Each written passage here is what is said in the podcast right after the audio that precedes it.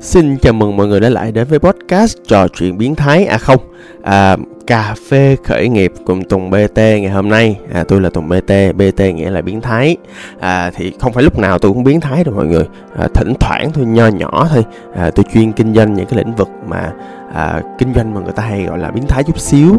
Tôi là một những người mà đi trước trong lĩnh vực khởi nghiệp về cách mà tôi dạy và tôi hướng dẫn, mentor hoặc là coach cho các bạn khởi nghiệp đi sau. Thì nó cũng trần tục, nó cũng trần trụi lắm, cho nên người ta hay gọi tôi là biến thái. Và ngoài ra thì tôi còn thích nhảy Zumba nữa và diễn hài độc thoại theo một cách rất là biến thái nữa, cho nên là biến thái là brand name của tôi. Và cũng là những thứ tôi làm để ok chưa ạ? Thì ngày hôm nay thì mình sẽ nói về một chủ đề làm sao để nói ra, làm sao để giải bày, làm sao để nói được những gì mà mình nghĩ là người ta nên hiểu về mình, đúng không ạ? Tôi thấy cái nhu cầu này nó quan trọng lắm. Là tại vì lúc nào cũng vậy. Ví dụ như là các bạn trong một team, trong một cái nhóm, trong một công ty, các bạn sẽ thấy là có nhiều người sao giỏi quá trời giỏi, nhưng mà họ không có hay nói, họ hơi introvert, hơi hướng nội chút xíu, họ hơi khép kín, họ thích làm hơn là nói, dẫn đến không ai biết họ làm cái gì hết, dẫn đến là cái chuyện là họ không có nhiều quyền lợi cho chính bản thân mình và cho team nữa. Là tại vì họ giỏi mà người ta không biết, thì làm sao người ta sắp họ vào đúng vị trí được. Hoặc là mọi người có bao giờ có trải nghiệm một cái chuyện là trong một cái cuộc trưng cầu dân ý hoặc là cuộc trình bày ý tưởng hoặc trong một cuộc họp nào đó, chứ tự nhiên bản thân các bạn có một ý tưởng rất hay, các bạn chia sẻ với mọi người, cho tự nhiên vô cuộc họp có đứa nào chôm cái ý tưởng của mình và nó được sếp đánh giá rất cao, cất nhắc, dẫn đến chuyện nhiều khi là nó là trưởng phòng sau này của bạn nữa. Các bạn có bao giờ gặp những trường hợp như vậy không ạ? Có đó nha. Khi mà quay trở về thời thơ ấu, các bạn có bao giờ trong một cái này, tôi là đây là người các bạn sẽ thấy là trong câu chuyện này là có thật nè. Trong lớp các bạn có bao giờ các bạn rất là hài hước, vui vẻ, các bạn hay nói lý nhí, những cái câu rất là hài hước, rồi sau đó có một cái đứa nào đó kế bên, nó lấy cái câu đó, nó cười và sau đó la lên cho cả lớp biết, và cả lớp nghĩ là nó hài hước. Các bạn có bao giờ có mặt trong cái tình cảnh đó chưa ạ? Thật ra cái tình cảnh của tôi á, nó còn tệ hơn nữa mọi người. Đối với tôi á, cái việc mà mình không nói được á, nó dẫn đến việc tôi trở thành một kẻ bị bully, kẻ ở đáy xã hội. Thiệt, ở đáy xã hội là sao ạ? Ở đáy xã hội là khi mà bạn không thể nói lên được những tư tưởng của mình, khi bạn không thể trình bày được quan điểm, bạn không có vị thế ở trong một cái team. Có phải là một cái team, một cái nhóm, một cái công ty, một phòng ban đều là một xã hội thu nhỏ, đúng không ạ?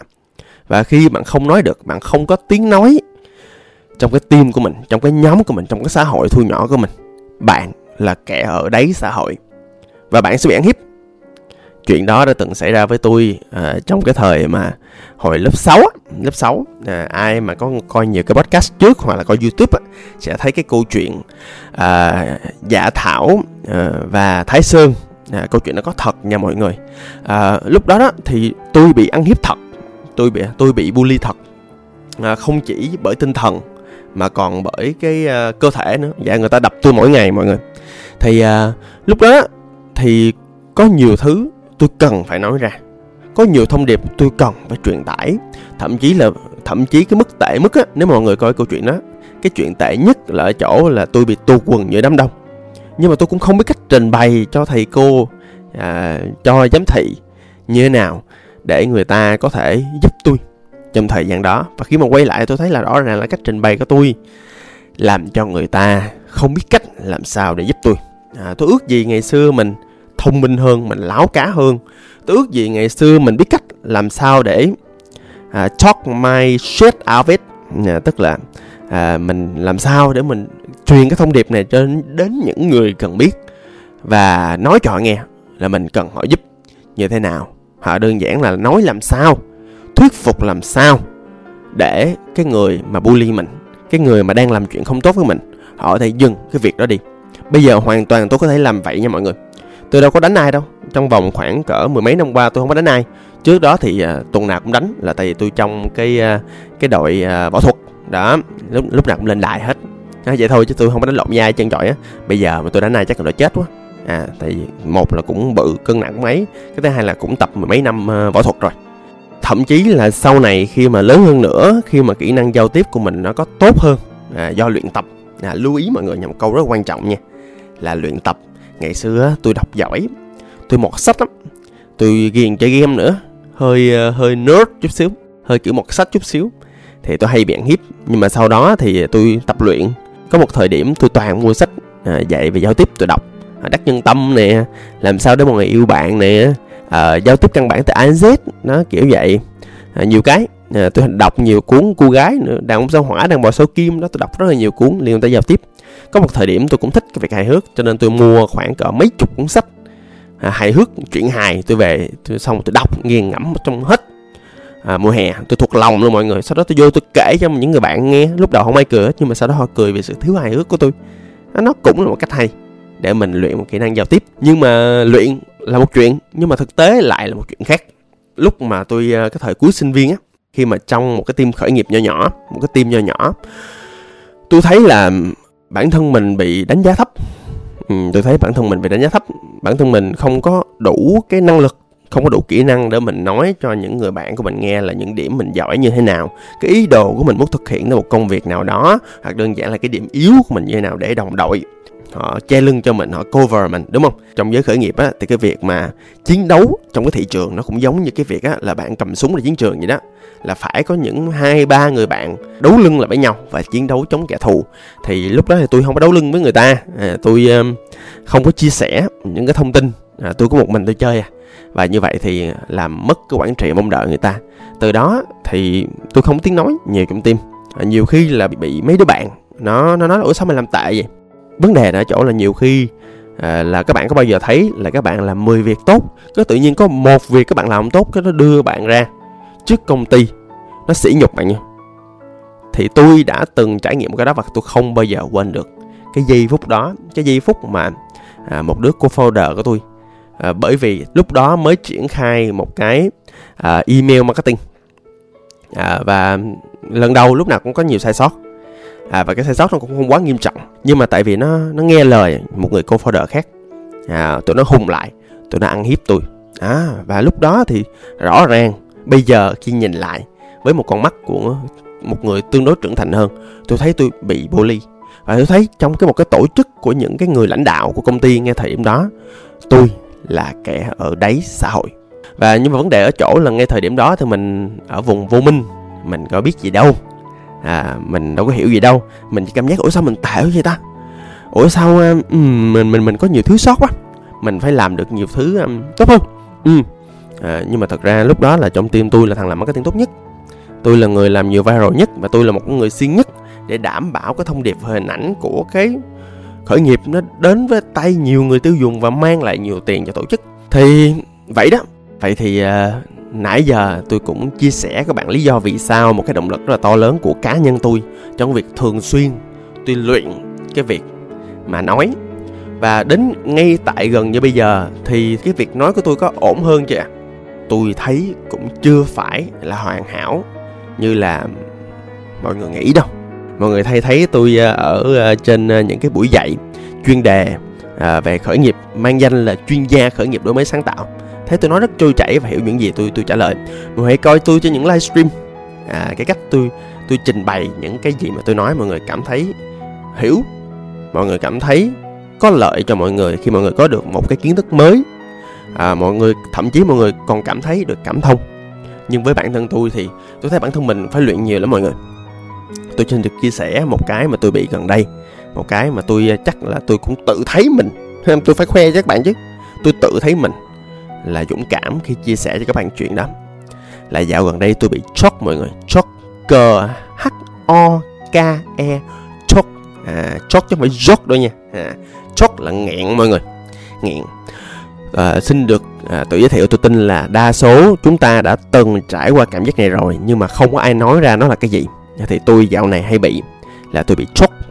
Bị choke là gì? Choke là khi mà mình đứng trước một đám đông, đứng trước camera, đứng trước màn hình vi tính, đứng trước mọi người trong một nhóm, trong một gia đình, mình bị nghẹn lời mọi người. Choke là nghẹn lời. Nghẹn lời là sao? Nghẹn lời là ngay thời điểm đó tự nhiên đầu mình trống rỗng, mình không biết nói gì, mình không biết ứng xử gì và mình bị đơ ngay tại thời điểm đó. Và lý do mà mình bị sốt như vậy không phải là tại trong đầu mình không có một cái gì hết, mà là ngược lại. Ồ, kỳ lạ chưa? Tức là khi mà thời điểm trong đầu mình không có gì cả, thực ra trong lúc đó, khi mà những chuyên gia tâm lý họ phân tích về hiện tượng sốt, là ngay tại thời điểm đó mình có quá nhiều thứ đang diễn ra xung quanh đầu mình. Trong đầu mình suy nghĩ quá nhiều thứ. Ví dụ, tôi thường suy nghĩ như nào? Trong đầu tôi ngay trong thời điểm tôi sốt, tôi bắt đầu cảm nhận và tôi bắt đầu thấy là bản thân mình, ồ, cái nội dung mình nói có hay không ta? Ồ, khán giả đang cảm thấy gì? Ôm mình không thấy gì hết. Ồ, lỗi kỹ thuật. Ồ, bên ổ hàng xóm sao ồn vậy ta? Ồ, có nhà nào nấu đồ ăn sao tự nhiên hôi quá vậy? Ồ, chết, một cái trang phục của mình hình như là mình chưa buộc một cái nút nào đó. Ồ, quá nhiều thông tin và quá nhiều suy nghĩ trong một giai đoạn, trong một tình huống, trong một khoảnh khắc, dẫn đến chuyện mình ngạn lời, mình chốt. Đó là như vậy. Và tôi tìm hiểu sâu hơn nữa. Vậy thì tôi bắt đầu đây là một giai đoạn. Đây là một giai đoạn mà tôi bắt đầu tôi trả lời cho các bạn. Làm sao để mình nói tốt hơn? Làm sao để mình nói ra được những điều mình nói? Làm sao để mình bắt đầu cái việc là thuyết phục mọi người tin vào những cái thông điệp mà mình muốn người ta biết bằng viết, nói ra. Vậy thì cái điều đầu tiên và cái điều quan trọng nhất, và tôi đề nghị các bạn, và điều này rất là căn bản luôn nha, và tôi tin nhiều bạn cũng biết rồi nhưng không làm. Mọi người biết là gì không ạ?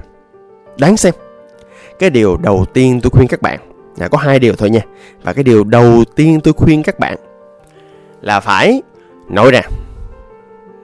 Dạ đúng rồi, nó y chang như cái câu là khi bạn buồn hãy vui lên vậy đó, khi bạn không nói ra được thì hãy nói ra vậy đó. Thiệt mọi người, thật sự là như vậy. Tại vì đơn giản thôi, cuộc đời mình giống như cái game vậy đó, mình chơi nhiều là nó auto, là nó win. Mọi người không làm tốt một việc gì thì cứ làm đại, mình đừng quan tâm đến cái kết quả, hoặc đừng quan tâm tới việc người ta chỉ trích mình như thế nào, hoặc đừng quan tâm đến việc mình thất bại. Mà thật ra nó cũng khó lắm. Cho nên một trong những thứ mà tôi đề nghị bạn hãy làm là hãy tập nói ở những môi trường, ở những khoảnh khắc mà nó an toàn. Ví dụ như tôi đi, một cái bài tập mà chắc chắn các bạn biết mà tôi đang thực hiện để tránh cái việc sốt đó trong tương lai là gì biết không ạ? Là mọi người đang trong đó nè, đây podcast. Mọi người có thấy trong cái phần của tôi là podcast Tùng BT không kịch bản mà thật. Thiệt, tôi nghĩ gì tôi nói đó, không có kịch bản, không có gì ở trước luôn. Điều đó có nghĩa là tôi sẽ phải đối mặt với cái chuyện là trong một thời điểm tôi vừa nói, tôi vừa nghĩ, và có rất nhiều thứ xung quanh trong thời điểm tôi đang nói chuyện, ngay trong thời điểm mà các bạn đang nghe tôi nói nè. Ở bên trái tôi có cái tủ lạnh, nó đang ồ, nhưng mà được cái mic tôi 4,5 triệu lần cho nên nó lọc được cái tầm ồn. Bên phải cái hồ cá đang kêu ầm ĩ, tự nhiên nhà ai đang kho mắm ruốc đó mọi người. Và cái màn hình vi tính của tôi bị hiện nay trước mặt tôi nè, tôi để không mà tự nhiên nó hiện lên báo cáo vậy, bị virus vậy vô nè. Ủa, đâu có phim xét trong máy vi tính nữa, tại sao nó, tức là rất nhiều cái suy nghĩ nó đang diễn ra trong đầu. Và cái việc mà tôi đang podcast và chia sẻ các bạn là một trong những cái hoạt động để tôi tập cái việc là tôi nói ra. Và cái môi trường này rất là thoải mái, an toàn mọi người. Tại từ lúc mà thi thu podcast là tôi đã mong đợi là nó không mang lại nhiều lợi cho tôi, cho nên tôi làm nó rất là cá nhân, tôi làm nó rất là tôi rất là mình Cho nên là các bạn sẽ thấy là đây là một công cụ rất hữu hiệu. Không ai đánh giá tôi hết, không ai suy nghĩ gì hết. Và tôi có thể làm một lần 15 phút, 20 phút. Một tuần tôi dành đâu đó cỡ khoảng 2 tiếng để tôi làm. Vậy là tức là một tuần là 2 tiếng, nhân lên thì như thế nào ạ? Về lâu về dài thế nào tôi cũng tốt hơn. Mọi người thử, mọi người coi, tôi đã làm cái chuyện này cũng khá lâu rồi. Không phải chỉ trong kênh podcast mà còn Facebook, mà còn TikTok, mà còn YouTube, mà còn trong những sân khấu hài độc thoại. Tôi dành rất nhiều thời gian để tôi luyện cái việc này. Động lực tôi lớn lắm mọi người. Từ đầu cái phần podcast này tôi đã nói cho mọi người nghe là động lực tôi lớn như thế nào, cho nên là tôi luôn có một cái động lực. Và rõ ràng là hiện nay tôi cũng đang gặp rất nhiều cái vấn đề trong việc nói ra này, cho nên động lực tôi lớn lắm, cho nên là tôi luôn liên tục luyện tập. Và mọi người thấy tôi có tiến bộ nha. Thiệt, tôi nói là tôi làm thiệt mà, tôi có tiến bộ. Mọi người thử, mọi người kéo tới những cái clip mà cách đây khoảng 1 năm, 2 năm tôi nói coi. Bây giờ tôi nói tốt hơn nhiều, bây giờ tôi nói ok hơn nhiều, tự nhiên hơn nhiều, tôi là tôi nhiều hơn hồi trước nhiều. Vậy thì tức là một trong những cách mà mình làm là mình cứ dành thời gian để mình nói, để mình làm, để mình tập. Rồi từ từ mọi thứ sẽ tốt hơn. Và thậm chí mọi người có biết một cái thủ thuật tên là có nhiều người suy nghĩ, có nhiều người brainstorm, có nhiều người làm sao để họ nói tốt hơn bằng cách là họ nói ra suy nghĩ của mình. Mình nghĩ ra gì mình nói đó. Đơn giản như vậy. Thiệt, cái cách này nghe có vẻ nó sound stupid ha, nhưng mà đây là một trong những cách tốt nhất về mặt tâm lý để làm sao mình có thể diễn đạt những gì mình nói. Mọi người tìm thêm những nghiên cứu về cái này đi nha, rất nhiều cái luôn. Thậm chí là người ta ở nước ngoài người ta có một cụm từ là speak out loud, kiểu như là khi mà mọi người trong những buổi thảo luận hoặc những buổi brainstorm ở nước ngoài, mọi người hay thấy những người nước ngoài rất là tự nhiên, hay rất dễ nói chuyện quan điểm của mình, mà nhiều khi quan điểm rất là stupid, tức là rất là ngu, nhưng họ vẫn sẵn sàng nói ra. Và trước khi đó họ quản trị mong đợi với mọi người là tao có được nói những gì tao đang nghĩ không. Và cái văn hóa đó được rất là chấp nhận. Khi người ta nói xong câu đó, những người xung quanh auto nhận định là ok, đây là một người sẵn sàng chia sẻ quan điểm của họ thì mình nên nghe. Vậy thôi. Và khi nghe thì mình không phán xét. Đó là một cái môi trường ở nước ngoài. Nhưng ở Việt Nam thì nói thiệt, người ta hay phán xét. Thì nếu một môi trường bằng nào bạn cảm thấy không an toàn, đừng nói. Hoặc là ví dụ như là bạn nên dành thời gian nói chuyện với bản thân của mình, đúng không? Mọi người ở với trường, nói chuyện với thầy cô, nói chuyện với gia đình, thậm chí lên mạng nói chuyện rất là dài chừng. Nhưng ở với bản thân thì như thế nào ạ? Mọi người như một con điên, đúng không ạ? Đó, thì đây là một môi trường mà mình thẳng thắn trong cái việc là tôi dành thời gian tôi nói chuyện với bạn để bạn tăng cái số giờ bạn lên là bạn auto giỏi. Tôi nói thiệt, cái này là quan trọng lắm nha. Nhưng mà nhớ một cái tips là khi mình nói với bản thân mình 1 tiếng thì mình cũng phải lắng nghe ngược lại 1 tiếng nha, chứ không mất tình bạn đó nha. Đó, thế cho nên là tôi tin là cái tips, cái chiêu mà quan trọng nhất cho những bạn nào muốn tăng kỹ năng nói của mình là hãy nói nhiều hơn. Đơn giản. Nhưng mà trong quá trình nói, chánh niệm. Mình ý thức mình nói cái gì, mình ý thức là mình làm cái gì dở, cái gì tốt, mình ý thức là mình nên làm như thế nào cho tốt hơn trong lần sau. Vậy thôi. Đơn giản, nhẹ nhàng, không có gì áp lực hết. Ok chưa? Cứ thoải mái bắt đầu, cứ nhẹ nhàng như một ngọn sóng thôi. Ok chưa? Đó là thứ nhất. Thứ hai là khi mà mọi người bắt đầu nói một cách lưu loát rồi đó, bắt đầu nói được ý tưởng của mình rồi đó, thì đó là đến bước 2. Bước 2 tôi gọi đó là uống lưỡi 7 lần. Uống lưỡi 7 lần là sao ạ? Thì thật ra là khi mà mình nói, mỗi lần mình nói một ai đó một cái gì đó, là đối với tôi nó là mình truyền thông điệp. Mình truyền thông điệp thì mình sẽ suy nghĩ một số câu như sau nè. Đây là một số cái nó hơi nâng cao, nó hơi advanced, nhưng bạn nói cũng tương đối ổn rồi. Mình bắt đầu mình mở miệng là mình nói được rồi. Thì lúc đó mình sẽ bắt đầu tự hỏi những câu hỏi là ok, 1 là chính xác là mình muốn nói gì với người ta. 2 là mình muốn người ta hiểu cái gì. 3 những cái phương tiện mình nói qua hình ảnh, mình nói qua văn viết, mình nói qua cảm xúc, mình nói bằng việc minh họa như thế nào. Và cái thứ 4 là mình phải liên tục có hành vi gọi là confirm, tức là kêu người ta recap, tức là kêu người ta làm sao đó để mình xác nhận được một cách là người ta có hiểu cái thông điệp của mình nói hay không, và có thể hiểu đúng hay không. Và khi mà mình không truyền thông điệp, nhưng mà khi mà mình truyền thông điệp nó nên đúng, là tại vì có nhiều người xung quanh mình sẵn sàng bẻ sai cái thông điệp của mình. Bản thân tôi, khi tôi trong một cái vị trí, trong một vai trò mà tôi biết là cái lời nói của tôi nên được nghe, tôi sẽ đảm bảo người ta nghe và confirm lại và xác nhận lại những gì tôi nói. 1 là họ phải hiểu thông điệp của tôi. 2 cái sự đồng ý là một cái sự khác nữa. Trong cái cuộc mâu thuẫn, trong cái cuộc tranh cãi, thì cái điều quan trọng đầu tiên là người ta phải hiểu cái thông điệp của mình trước. Rồi sau đó thì mới đến cái phần gọi là cái phần bạn có đồng ý không. Còn khi mà người ta không hiểu thì lúc đó thì cái tranh cãi nó sẽ nằm ở chỗ là tại sao bạn không lắng nghe tôi. Đó, nó sẽ là nằm ở chỗ đó thôi. Cái này là một cái thứ nâng cao về cái chuyện là làm sao để chiến thắng một cuộc tranh luận rồi. Một lúc nào đó, trong một podcast nào đó thì tôi sẽ chia sẻ với các bạn sau về cái việc này mọi người nha. Có rất nhiều cái cách để làm sao để chiến thắng trong một cuộc tranh luận. Từ từ rồi chúng ta sẽ nói chuyện về nó. Nếu bạn thích tôi nói về chủ đề nào, hãy lên trên kênh Facebook để order, nhắn tin, comment mọi người nha. Chúng ta đã xong cái phần gọi là làm sao để chúng ta có thể mở miệng ra nói với 2 nguyên tắc rất là căn bản, rất là cụ thể. Cái podcast là đơn giản như vậy thôi. Là 1 là mình nói ra, thấy không? Mình nói ra bằng cách mình nói ra. 2 là uống lưỡi 7 lần. Đó 2 nguyên tắc. Mình còn vài phút thì tôi xin được chia sẻ những cái tips, những cái tuyệt chiêu nữa. Tôi rất là muốn chia sẻ nhiều nữa, nhưng mà thời lượng podcast có hạn mọi người nha. 1 là có một cách để mọi người có thể giao tiếp hiệu quả hơn, giao tiếp tới hơn, chạm đúng cái trái tim người ta hơn. Thay vì bạn nói quá nhiều tôi đề nghị bạn hãy thay đổi câu nói bạn bằng câu hỏi. Con người khi mà hỏi người ta thì người ta sẽ tiếp thu được một cái thông tin gì đó nó gấp 4 lần các anh chị. hoặc thậm chí là trong những cái nghệ thuật về lãnh đạo, hoặc là nghệ thuật về khai vấn, trong mentoring tức là trong cố vấn, hoặc là trong coaching là trong huấn luyện á, thì người ta luôn khuyên là cái tỷ lệ hỏi câu hỏi của mình nên cao hơn tỷ lệ mà mình đưa ra một cái nhận xét, một cái nhận định, một cái perception nào đó với người khác. Cho nên một là mình nên hỏi câu hỏi nhiều lên nha, hoặc là đơn giản là mình nói xong một quan điểm thì mình hỏi người ta vậy thì quan điểm anh như thế nào, vậy thì anh nghĩ sao về nó đó. Cái thứ hai á là mình quan sát. Tức là vậy nè, đối với tôi á là mỗi câu nói như một cú đấm vậy đó, mình đấm vô người ta mình phải coi phản ứng người ta có đau không. Cũng tương tự như là khi mình nói người ta, mình coi phản ứng người ta như thế nào, người ta có nghe mình không, người ta có cảm nhận được thông điệp của mình không, người ta có hiểu chưa. Người ta chưa hiểu mình nên nói cho người ta hiểu thêm, hoặc là mình có thể hỏi thẳng bạn hiểu chưa. Hoặc là mình quan sát một cái thứ rất là căn bản mà mình thực sự mình biết là người ta khó mà dối trá được là ngôn ngữ cơ thể. Vậy một cuốn sách tôi rất thích là cuốn sách Hoàn Hảo về Ngôn Ngữ Cơ Thể, cái tên cuốn sách là như vậy đó. Thì khi mà đọc ngôn ngữ cơ thể của người khác, mình có thể biết được là người ta có thể hiểu được thông điệp của mình hay không, hoặc là người ta có thể cảm nhận được cái thứ mà mình đang cảm nhận hay không. Cái tuyệt chiêu thứ ba là tôi đang nói về tuyệt chiêu thứ ba mà thật ra tôi cũng chưa nghĩ ra cái gì luôn. Tôi nghĩ ra rồi, thấy chưa, bạn thấy không? Tức là khi cái việc free talk, cái thứ mà tôi đang làm nè, là cái việc mà cứ nói một cách thoải mái những suy nghĩ của mình, thì từ từ mình sẽ ra được thông điệp thôi nha. Các bạn cứ nói là thế nào nó cũng ra. Thông điệp thứ ba là tích cực.